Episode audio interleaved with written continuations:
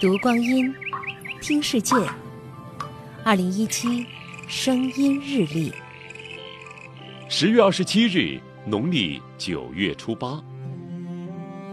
时光退回到八十年前的今天，苏州河西岸的四行仓库，那场战斗激烈的枪声还响在耳边。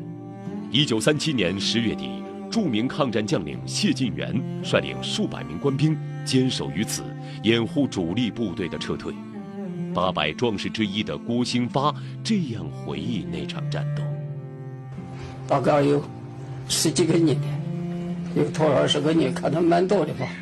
我们在上头一些的，手榴弹射的这个朝底下快，重机枪、轻机枪都在这里，拼命也给他拼到了。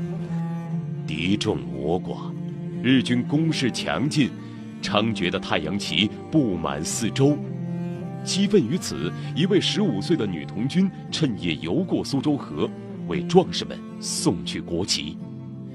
看到仓库楼顶的国旗，苏州河对岸的人们忍不住鼓掌欢呼。十月三十一日，激战四天的士兵被迫退入一路之隔的英租界。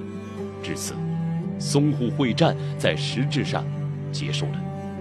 八十年过去了，在繁华的苏州河西岸，四行仓库抗战纪念馆将弹痕累累的四行西墙袒露给所有的行人和游客，让人依稀看见一九三七年天空中那挥之不去的硝烟与信仰。